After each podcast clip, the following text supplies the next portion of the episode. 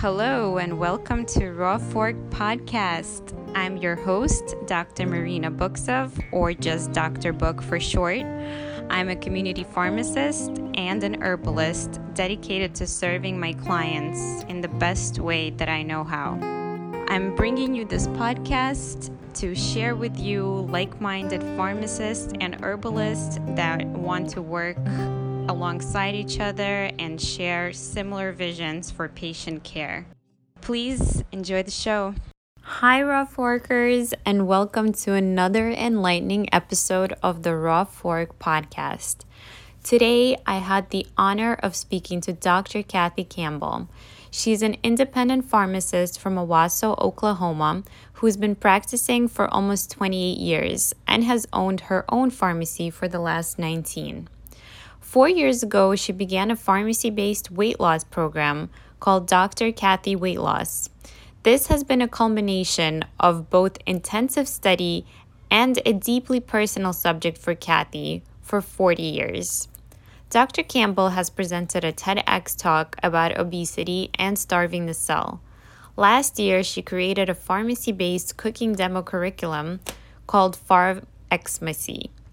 She now has partnered with NCPA to create and deliver an eight hour CE credit. It's called Creating Health Pharmacist Led Lifestyle and Weight Management Program, and you can look out for this in 2020. Besides being a dedicated healthcare provider to her patients, Dr. Kathy Campbell is also a wife and mom of two teen girls.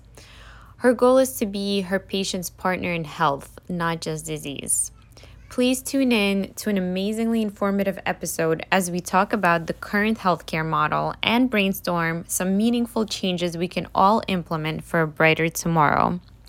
As always, please share this episode if you find it helpful or inspiring in any way, and rate us on iTunes or wherever you get your podcast.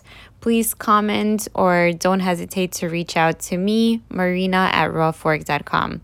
Thank you and enjoy the show. Hello, Dr. Kathy Campbell. Welcome to the Raw Fork podcast and video channel. Uh, welcome to the show. Thank you, Marina. It's really glad to be here. So, in your own words, why don't you just tell us a little bit about your background, where you grew up, where you went to school, things like that? Uh, yeah, my name is Dr. Kathy Campbell, and I'm a independent clinical community pharmacist, and I've been practicing in Owasso, Oklahoma, which is a northern suburb of Tulsa, Oklahoma, for coming close to 30 years. Uh, I've owned my own pharmacy for about the last 20 years. So uh, I grew up in Tulsa. I grew up in a big family. I had the seventh of eight kids. I went wow. to school at U- University of Oklahoma. Um, really I I began practicing in places that where I had a lot of autonomy. So right out of school, I was in a grocery store pharmacy, and then I went to a uh, what was really an interesting, which was a managed care type pharmacy. That was an interesting model. And then, as it happened, they closed those pharmacies, and that was when my husband and I had the opportunity to jump in to our own pharmacy in 2001. So I particularly love science. And I'm always a science geek and I'm pretty creative. I've got kind of a creative mind. Uh, but I particularly like science that makes a difference in the quality of people's lives. So applied science has always been what really intrigued me. So what I figured out probably a decade ago is what I do with pharmacy and the palette of pharmacy is creatively problem solve for people. Okay. And what I'm saying now is the rest of my career is about helping my patients not need pharmaceuticals. So I evolved over the years seeing these patients who became closer to me than some family. And I did not want them to progress into illness. Uh, and the medicines, the more and more we gave, it just occurred to me that that was not the only piece of the puzzle. So I started looking not only for my patients, but in my own health journey as to what else is there. And knowing science and really enjoying the chemistry and the biochemistry, uh, it occurred to me the impact of nutrition and the impact of stress management um, was it's biochemical. Those things change the physiology. So I've kind of evolved into a practice, and probably what I'm I'm getting the most recognition for is pharmacy-based lifestyle medicine and weight loss. Uh, and I was fortunate enough to do a pod uh, a TEDx talk in 2018 that kind of had some of my personal point of view around obesity. And what an incredibly wonderful thing to help people be healthy, uh, not just not be as sick. You know, those are two completely different paradigms. So. Absolutely. Yeah, that sounds wonderful. And I'll certainly link it in the show notes for the TEDx talk you mentioned. Uh, so, how did you kind of educate yourself after the pharmacy school education you received to get the other pieces of the puzzle that you mentioned to uh, recommend lifestyle and stress reduction uh, habits and weight loss tactics for your patients? Did you uh, do some self studying or maybe some more formal training around those areas? I've done a little bit of all of that. I, I think the biggest foundational piece is my own personal journey. I grew up obese in an obese family. So uh, at a five years old in 1973, I weighed 100 pounds, and there were no 100 pound five year olds in 1973, but there was in our family. Uh, my grandfather weighed 350 pounds in 1930. So in the midst of the Great Depression, when there was no food, we were still an obese. We were the ones going to, we had thrifty genes. We were the one that were going to survive the starvation. And so growing up with that kind of health uh, focus, um, you just learn. And I, I, what was great is I was big in a big family. So I was normalized. There wasn't a psychological stigma around my being overweight. I found other ways to be valued that wasn't necessarily related to my size. That was a huge advantage. But what I did do was look at my health. So I was able to study that issue personally uh, for 40 years, you know, 45 years, uh, Weight Watchers, diet pills, you name it. I've done it, studied it, read it, tried it. And sometimes it worked and sometimes it didn't. And it occurred to me that it wasn't for me about the food. There were other critical factors, some we knew, some we didn't know, that are still being elucidated. But if that was my experience as I interacted with patients, as I made certain observations and suggestions, or as I just researched the basic science, it just occurred to me that there's way more variables than eat less and exercise more. Way more. And so I was started sharing those with my patients, and they started finding a new level of help, a new opportunity to actually impact their health and well-being. And yeah, by the way, they lost weight. You know, um, that wasn't too bad either. So yeah, and then like I said, I really am a geek for science. I love it. Uh, I don't care if it's a nutrition journal or if it's a psychology journal it's how the human functions, how life functions. So I have a bachelor's of zoology, a bachelor's of pharmacy, and then I went back and got my doctorate of pharmacy. And if nothing else with those degrees, we are medicinal chemists, mm-hmm. right? Nobody takes as much chemistry as a pharmacist. Period. Absolutely. yeah. So we are the chemistry experts of the medical field. Now, I just didn't limit it to the chemistry of pharmaceuticals.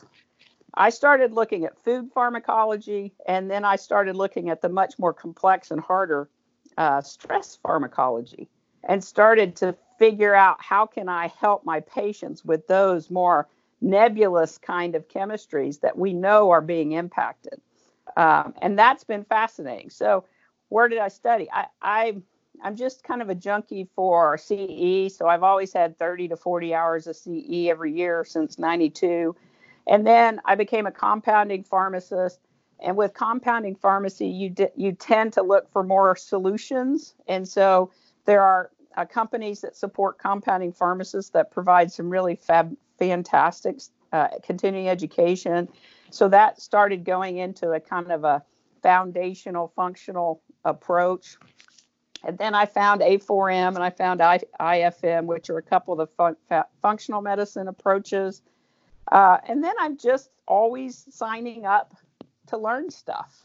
Uh, I have a bookshelf full of those books that we all got rid of right after school, and I go back and I read them. Uh, so that's kind of different. So yeah, I just I'm always looking for the, the reasons why people's bodies work the way they work, and is there a way we can optimize them so they they have the health they want. Wow, beautiful. So yeah, I guess all that geeking out is paying off, huh? well, maybe, maybe. I mean, people appreciate when I can share something that can make a difference for them. And why they and and being able to share it in such a way, and I think pharmacists at our best do this better than anybody. We take very, very complex things and boil it down and say, go do this. And this is why. And I think that is you know, we're the best health coaches in 30 second nuggets that there are. Uh, imagine if you actually give some, a pharmacist 30 minutes to coach someone and to support someone. The outcomes are pretty phenomenal. So uh, I love that your motto is kind of like helping people feel better and reduce their pharmacological approaches and you know taking pills. But how does that work with your personal business model? Because you you and your husband own an independent pharmacy for you said going on for 30 years already um, how does that fit in does it run parallel do you find a way to merge the two or do you do separate consulting services that you know don't function as part of your pharmacy business uh, yes to all that so the the the pharmaceuticals are a tool in the toolbox. Okay.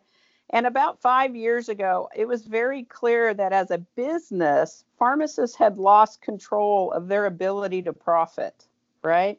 We lost control of our margin because we did not have the ability to set a price and set a profit margin. That was being controlled by other entities. And I actually asked my staff, how do you be a pharmacy and not fill prescriptions? And my answer is I'm going to keep my patients from needing pharmaceuticals and they're going to pay me to do that. Okay. So I had to, but that was a challenge because pharmacy is kind of a one trick pony, yeah. right? We have one product and we were kind of hijacked. I mean, we even got rid of the soda fountains. That used to be a big product that pharmacies had. We even got rid of those. And in good faith, it was because of the overprescribing. We were trying to handle all of these these prescriptions, do it well, not kill people. And but at the same time, we were getting squeezed on the margin. And when I really identified that that was not going to get any better, I started stepping away from the prescription side and started building other products to sell to my clients. And you have to provide value. I mean, it has to be a product that is valuable to them. Uh, so I started uh, becoming their expert resource on supplementation. I started uh, doing some uh, weight loss program, a health coaching program, where I could coach them over 12 weeks in their health. And by the way, we're going to lose weight.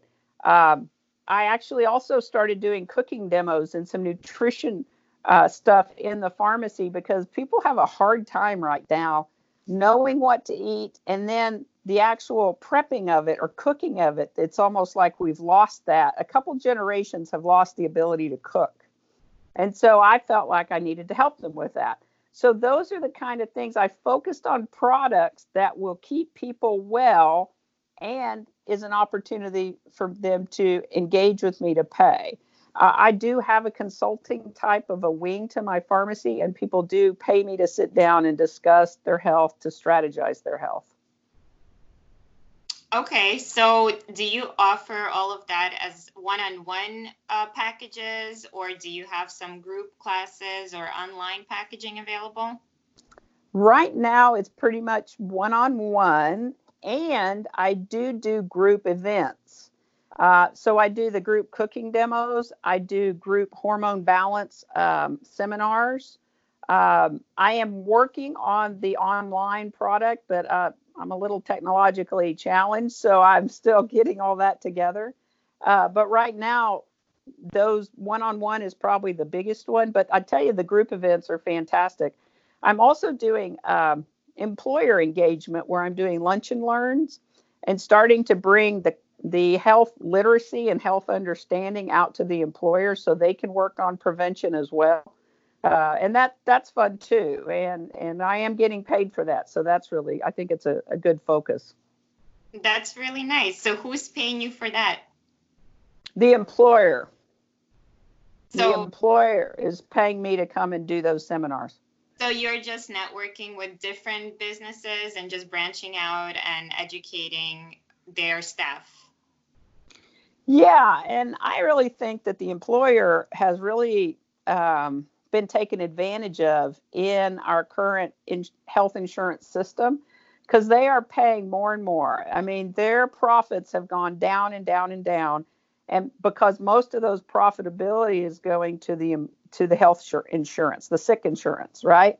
And they're not the, and it's so stressful in a work environment right now because they're being squeezed that the health of the employees are really terrible with stress with poor nutrition with um, you know nothing we do is ever good enough that real uh, anxiety economic stress um, so what i tell the employers is you know if you had a hundred trucks that were blowing engines every every year, you would probably go figure out why and see if you could fix it before they blew. Well, nothing is the the worst investment an an, uh, an employer can put into their business is training an employee for 10 or 15 years and them dying of a massive heart attack in their 40s. That is just from an just a, an investment in the business that can disrupt and derail the success of a business. So I just think there's a real opportunity for the employers to really step back and start looking at the health and prevention, not just spending all that money uh, to have this d- sick care available when it does happen.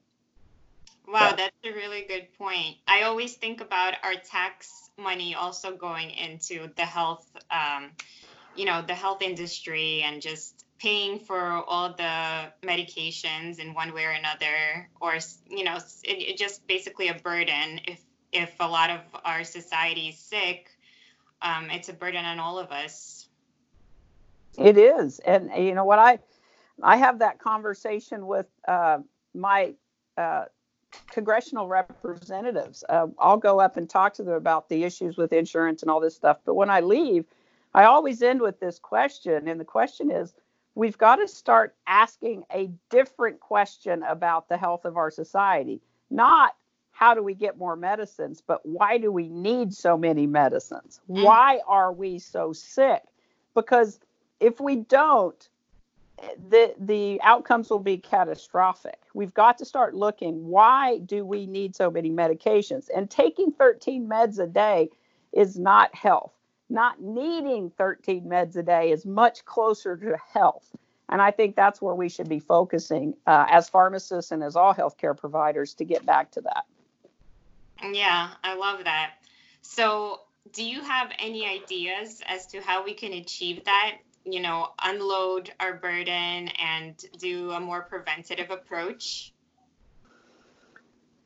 Well, I think um, first we got to start talking about it and we got to start retraining the last couple generations who were taught that foundational food was nuggets and fries okay i mean really from the 80s on what children were taught to eat which became what adults were used to eating was n- driven by wall street and fast food establishments drive-throughs and if you look at what adults like to eat today, what the number one restaurants are, they're adult portions of kids' meals, the kids' menu. So you've got the nuggets and fries, the pizza, the burgers, and and mac and cheese, basically. And so when I was growing up, and I'm a little older than you, I was born in the 60s. Uh, the the the kids' meal consisted of a vegetable, a starch, and a protein. And you could not leave the table until that vegetable was gone, right? and that there was just a cultural shift that happened that one, how you get food is through the drive through, and two, what it looks like is nuggets and fries. So that's where we lost a lot of the cooking and we lost a lot of the the affinity or even a, even understanding the value of plant-based nutrition, which is vegetables, right? So our our cultural norm shifted. Well, we got to shift it back. We got to start talking um, about what the body really needs to function optimally, not just what Wall Street wants to make money on. Yeah, and in addition, kids from an early age can be taught not to eat this the kids meal type things that you mentioned, but to actually look to the adults and copy them, mimic their plates. So if the adults are setting a good example, chances are the kids will be eating that same stuff rather than looking that the adults are eating all this stuff. So now, of course, the kid is not going to go and eat a vegetable, you know, when they don't have that around them. They a lot of kids don't even know how vegetables look like or how yep. they grow and where they come from. Yep. Well, and I have I have even adults come to me and say, "Well, I don't like vegetables. I want to lose weight, but I don't like vegetables." And I say, "I get that. I totally respect that." And it doesn't change the the fact that your body needs them to function. you know, all they that plant is is the biochemistry to operate our pathways, right? And you know, I was at a conference that the this um, physicist stood up there and they're studying the network of cells. It was really fascinating. But he threw up on this slide that had sweet basil on it and they were studying this the the the actual plant and the chemistry in the plant and how it works on the cell network and there's 2193 chemical compounds in sweet basil that is phenomenal to me it's incredibly complex and one the fact we don't have it means our complex body doesn't have that support but you know two, what we've got, I mean, if you put sweet basil with olive oil and garlic, you just probably tripled the, the chemical variety for the body to handle. So eh, we've got to get back to giving the body the foundational biochemistry, and that is food. At least that's a big chunk of it. Yeah, I remember old time debates like oh maybe in the future you'll just need a pill and you you won't even need to eat because all your micronutrients and essential minerals will be in the pill so to me it was always like oh but where's the pleasure in that you know we like eating we like the texture we like uh, the communion with the people around us at mealtime. so it's fine to enjoy that part of life it's beautiful but the types of food that we need should be based on our biochemistry, not just, like you said, on the ease and the industry that have become normalized. Well, and, and I think the industry wants to reduce it to down to that pill, right? And the reality is, it's it's we're too complex for that, and um, not just the nutrition, but it's it's also the microbiome. You know when you know only 10% of our human body is human dna mm-hmm. when i heard that i was pretty struck by that going whoa what's the rest? Well there's all the other mitochondrial bacterial fungal viral dnas that are that are in there. And i asked my my patients when i when i teach about this I say, are they hosting us or are we hosting them? Mm-hmm. And I, I really think they're hosting us. And if we don't feed them some of the appropriate chemistry, they don't work as well, or they may become toxic, or the bullies start taking over, right? And so there is a complexity there that we ha- are just beginning to grasp. Um, and I think we have to stop reducing our health to a, a pill we we're way too complex for that. Um, genetics. I remember when the, the genetic microbiome was coming out, and they were all excited. I think it was late 90s or maybe early 90s. They were mapping it, and they're like, "Oh, when we figure this out, we're going to have all this stuff we can do." Well, what they figured out was it's more complex than that, and that the micro the the actual genetics are designed to turn on and turn off, and flex, and mm. to respond And so just because you have X genetics, that doesn't mean that's your hardware. The software is life. Yeah. It is that food coming in. It is the wind that blows. It is the fear. It's early trauma. There's so many other components that play into this. Um, and so, you know, I just have kind of taken my fascination with understanding all that and tried to help people live a great life. That's really what what my mission and and and passion is. Is I want you to have a great life, and health is foundational to that to me. Absolutely. And is that why you offer compounding services as well? Because it's more of an individual approach and more personalized? Like, what kind of services do you do? Absolutely. And I, I've told people that I do not compound as a business model. And I probably would have made a lot more money if I had. I compound because sometimes that's how you take care of the patient. That's how you clinically problem solve for some people is in that compounding space. Uh, it is personalized and and but it is valuable too. It is a creative way to have solutions that aren't reduced to the patent pharmaceuticals. We've got other solutions that are available. So, where do you find yourself making the biggest impact with your clients, whether it's through your programs or one on one? Is it that diet piece? Um, is it eating more locally? Is it more plant based? Is it uh, looking at their stress or like what's the biggest impact that you find yourself making? Well, that's a great question. Um, that's a really great question. Healthcare happens one on one. Okay. So I think ultimately it's connecting one on one and empowering the patient through my care, through pharmacist care. So ultimately, what I know about a patient's body isn't as important as what they know. Okay.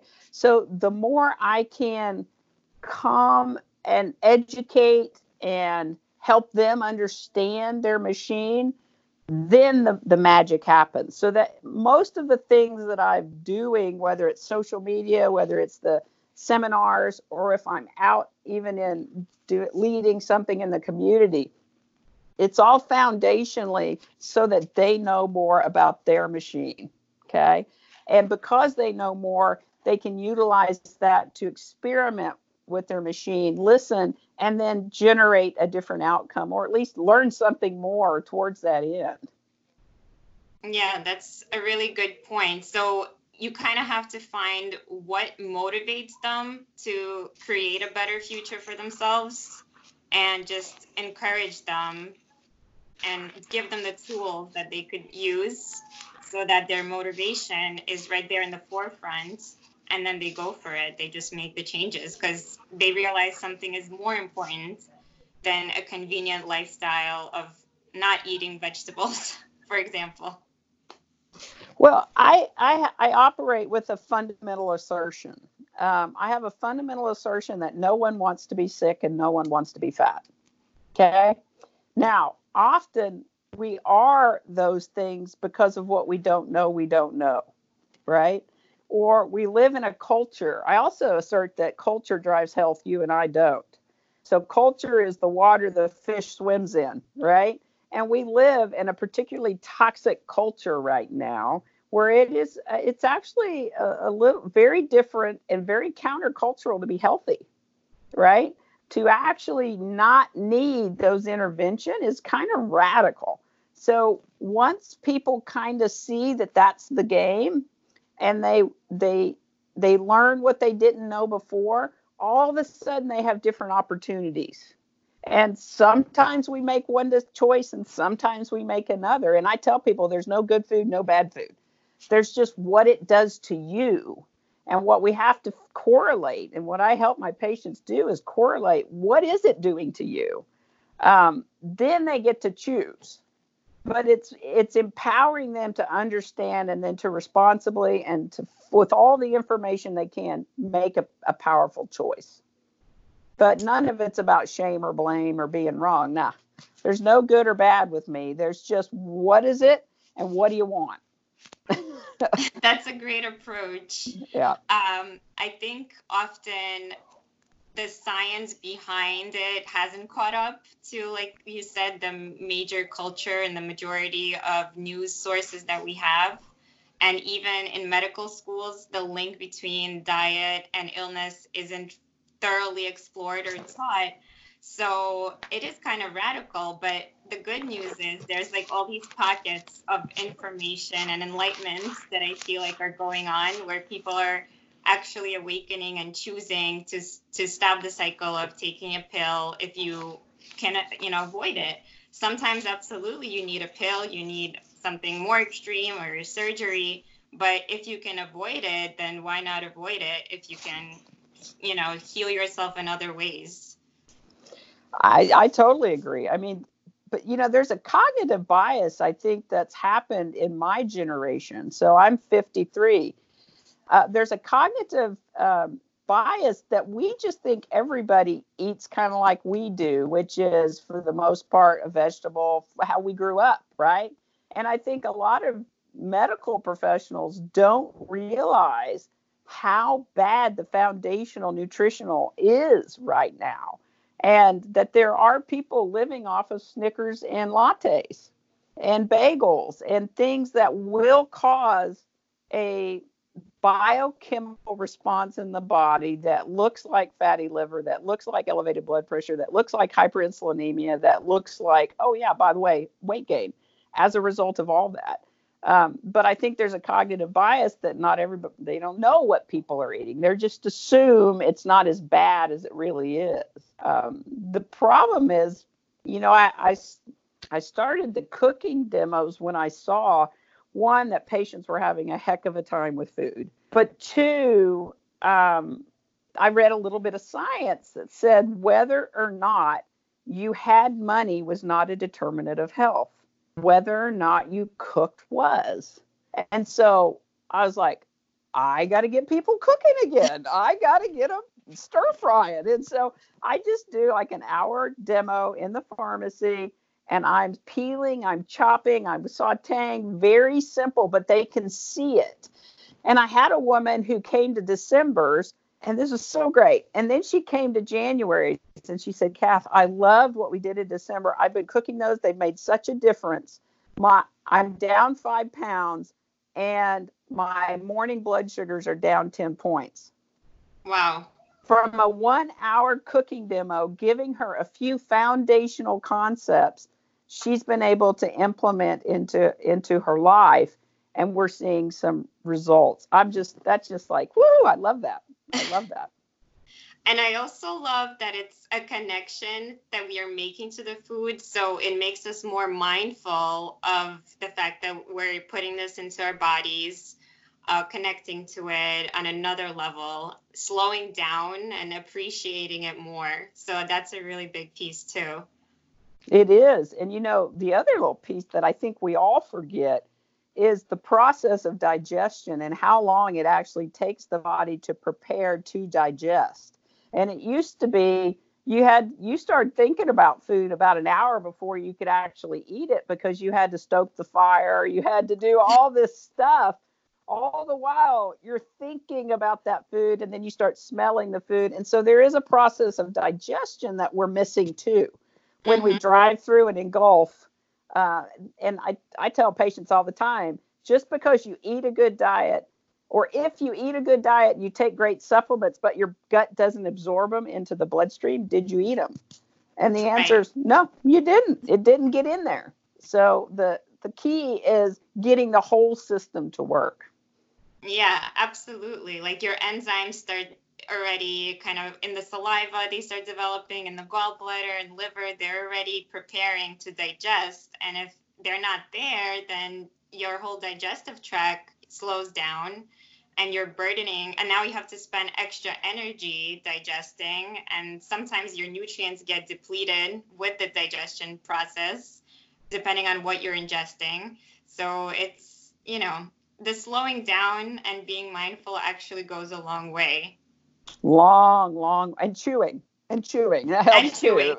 well, it helps a, a lot. And you know, I what I my TEDx talk was I named it uh, obesity, the modern famine, and the main tenet is that we are starved at the cell. And basically, the mitochondria doesn't have the, the vital nutrients to work. And arguably, there's evidence to say not only they don't have the nutrients, they are, are particularly bombarded with things they have to fight against, but the cell is starved. Mm-hmm. And and so what the body does in that kind of a crisis is downregulate and go into a crisis mode, which it looks a lot like obesity. Yeah, metabolism slows down. You're trying to survive. It's yeah, it's going to survival mode, so it's gonna hold on to the extra yep. calories and weight. So, how did you get onto the TEDx platform, and what are your current endeavors? Uh, I tell people it was an email from God. So I don't know. I just got an email that invited me to do a uh, to propose a topic at my local um, university, University of Tulsa, and so I just typed it up and pushed send, and then they called me for an interview, and I just went in and and you know spoke of what I'm so passionate about and and they said we would love it uh, and so i went through that arduous process. There, that's a very interesting process. I am glad I did it, but my physiology, the stress of that was very interesting to watch and to feel my body shift within that stress. So that was very interesting. But it was a fantastic uh, opportunity, and, and I was happy with the results. Um, currently, I am, I think what I'm most excited about is I've been asked to help pharmacists around the nation to start thinking this way. And so I created with uh, NCPA, National Community Pharmacists Association, um, a course. And the course is called Creating Health Pharmacist Led Lifestyle and Weight Management. And so we kicked that off in October. We're going to be delivering it around the nation this year several times. I've got one on March 20th in Washington, D.C. And it's an eight hour course that covers the breadth of lifestyle approach, which is all the little pieces of the puzzle, right? And and and for pharmacists to step back and not just be hooked on to the pharmaceuticals, but uh, and I remind everybody, most medications are only approved by the FDA as an adjunct to diet and exercise. They're not even supposed to work without those other two. And so I just started talking and helping the patients with those other two in an effort to get better outcomes and have those medications actually work. And so when I say the rest of my career is about my patients not needing pharmaceuticals, you could also say not needing more because if we don't have the ones that are taking work, they're going to end up needing more and more and more and progress. And so yeah. this this approach is about optimizing their health at any stage. And if that requires a pharmaceutical great but who better than a pharmacist to help them with that? Um, so that course i'm really excited about. Um, i'm working on a, a, local grant pretty big statewide grant right now because i really want to bring this lifestyle approach uh, definitely to my community but i think grant opportunities may be something pharmacists uh, can find some resources to do some of this stuff. So I'm playing in that field right now. Um, what else am I doing? Um, and I'm running a pharmacy too. I mean, we're still doing that. I've got the cooking. I'm really excited about bringing uh, cooking information to pharmacies around the nation. I want to help them be able to help their patients with food. So we are working on getting that out in the market to uh, help pharmacists with that. Um, so I've got probably more than I can handle, and sometimes it's a little bit overwhelming, but I'm excited for this. Yeah, it sounds wonderful. So, uh, is this an in person CE course? Is it a one time, one day deal, or is it spread out into modules? And what platforms uh, are offering it? Currently, it is a eight hour CE one day uh, we are in the process this year of creating modules to go online, but that'll probably our goal is to deliver that late, probably October of 2020. Um, so that that is coming. I'm excited about that. Um, basically, with the eight-hour course, my I had to figure out: do I go deep in a narrow amount or do I go shallow and broad? And I went shallow and broad, and the onlines are going to be deeper dives into each of the components. Um, so I'm, I'm excited about that, and that is part of my to-do list this year. Nice. Mm-hmm. So, what would be your advice to other pharmacists hoping to follow in your footsteps or students that want to start implementing this approach right away after graduating? Um, I think we have to learn food again. Um, and, and I actually coach people on a low glycemic Mediterranean approach. And people often, you know, everybody's like, eat healthy, eat healthy. Well, what does that actually mean? Well, to me, it means seven servings of plant a day, seven cups of plant. Now, all the if you can get seven cups of plant in every day, you don't have much room for anything else, right? And even if you like green leafies and stir fries and all these different plant-based stuff, even if you like it, that's not an easy thing to do in our current culture because I don't know about you, people bring me donuts, they don't bring me broccoli, right? Right. So it it just doesn't show up. So I often would say learn the foundationals of nutrition. You don't have to go get a degree in it. This is, you know, it's basics. It is vegetables and it's protein and it's carbohydrates and it, you know, learn the Mediterranean approach and then that's a good foundational approach everywhere else. Now, there are reasons to do other approaches. Great. But from the foundational, pharmacists are great generalists. We have to be able to talk to people about this component. And if you have a diabetic that is, is not eating low carb, they should. So read the current recommendations around low carbohydrate approach with diabetes and finally, in 2019, the ADA said, oh, there might be some value there.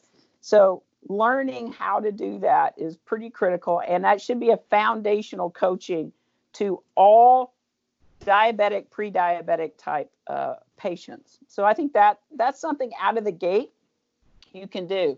The other thing is, if you're a pharmacist, every pharmacist that graduates is a clinical pharmacist, period, right?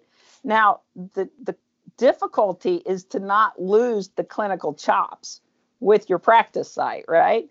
And that's one thing that I didn't do because I enjoy being clinical with my patients so much that I would ask to see their labs when they're picking up their statin, right? I would ask what their A1C is and I'd have them report back to me. So I don't hesitate to have those kind of conversations at the point of sale with the patient. And remember, healthcare happens healthcare provider to patient. That's where it happens. And we can't let anything get in the way of that therapeutic relationship. So, uh, you know, that's that would be my foundational stuff. I do like functional medicine and the the science base of that, but I don't think you have to go get a certificate in that to be able to make these kind of recommendations.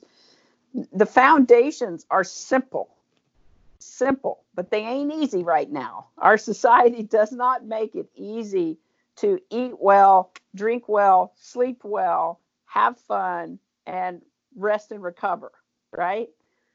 Those are the foundations of life. And we have to get back to that as healthcare providers and factor that into the whole therapy. So with I love, you know, the idea of dispensing less pharmaceuticals because our patients will be getting healthier. So how do you think we can make it part of the business model and actually get paid for those services of improving health outcomes? That's a great question and I was having conversations about that today. Uh, I actually had a health plan contact me last week to come and visit with me and see what we're doing. Um, because when you can sit down and talk to somebody about their life, you can help them be well.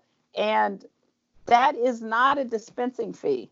It's going to have to be a different model, and it's going to be more like a probably a, a health coaching model or maybe a an annual fee or possibly it is a per member per month type of fee. But first of all, patients, consumers cannot buy something you don't offer. Okay.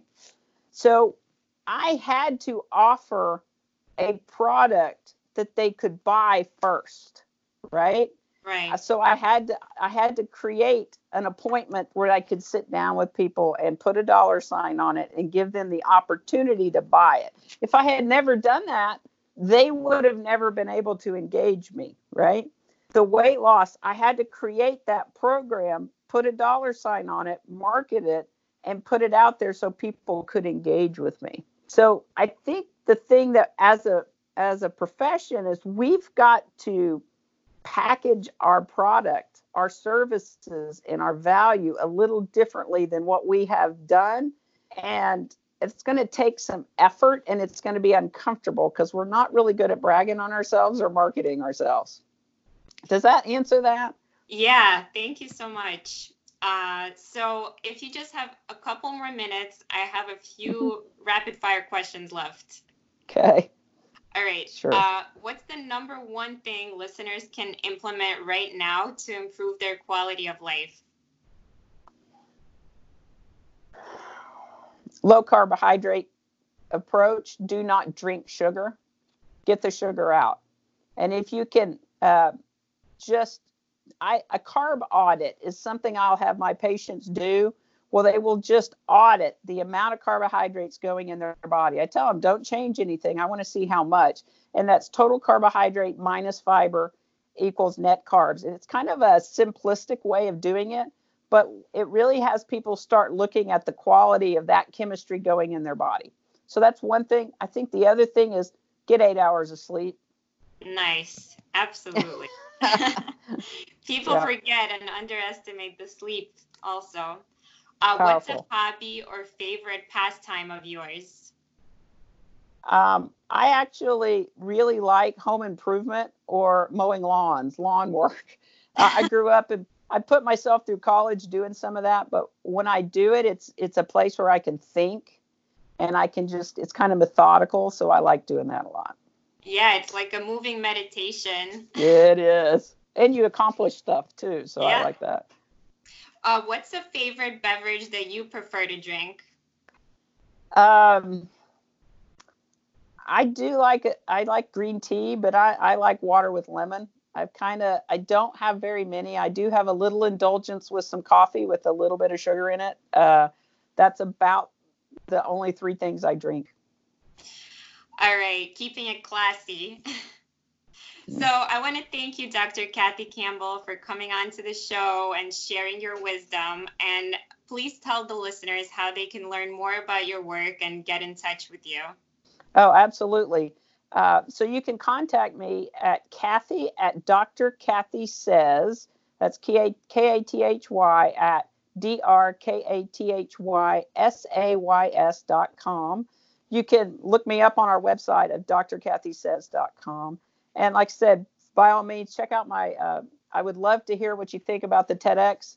Uh, it's Kathy Campbell, Obesity, the Modern Famine. So feel free to, you know, um, just keep in touch, touch out, reach out, and I'd be happy to visit with anybody. Awesome. Thank you again. And I'll have all that information in the show notes for our audience. Have a great evening ahead. Thank you, Marina. Really appreciate it. All right. Take care. Bye bye. Mm-hmm. As always, please send any questions, inquiries, requests to me. My email is marina at rawfork.com or just go on my website, rawfork.com. Leave me a note there. Thank you and have a great week ahead.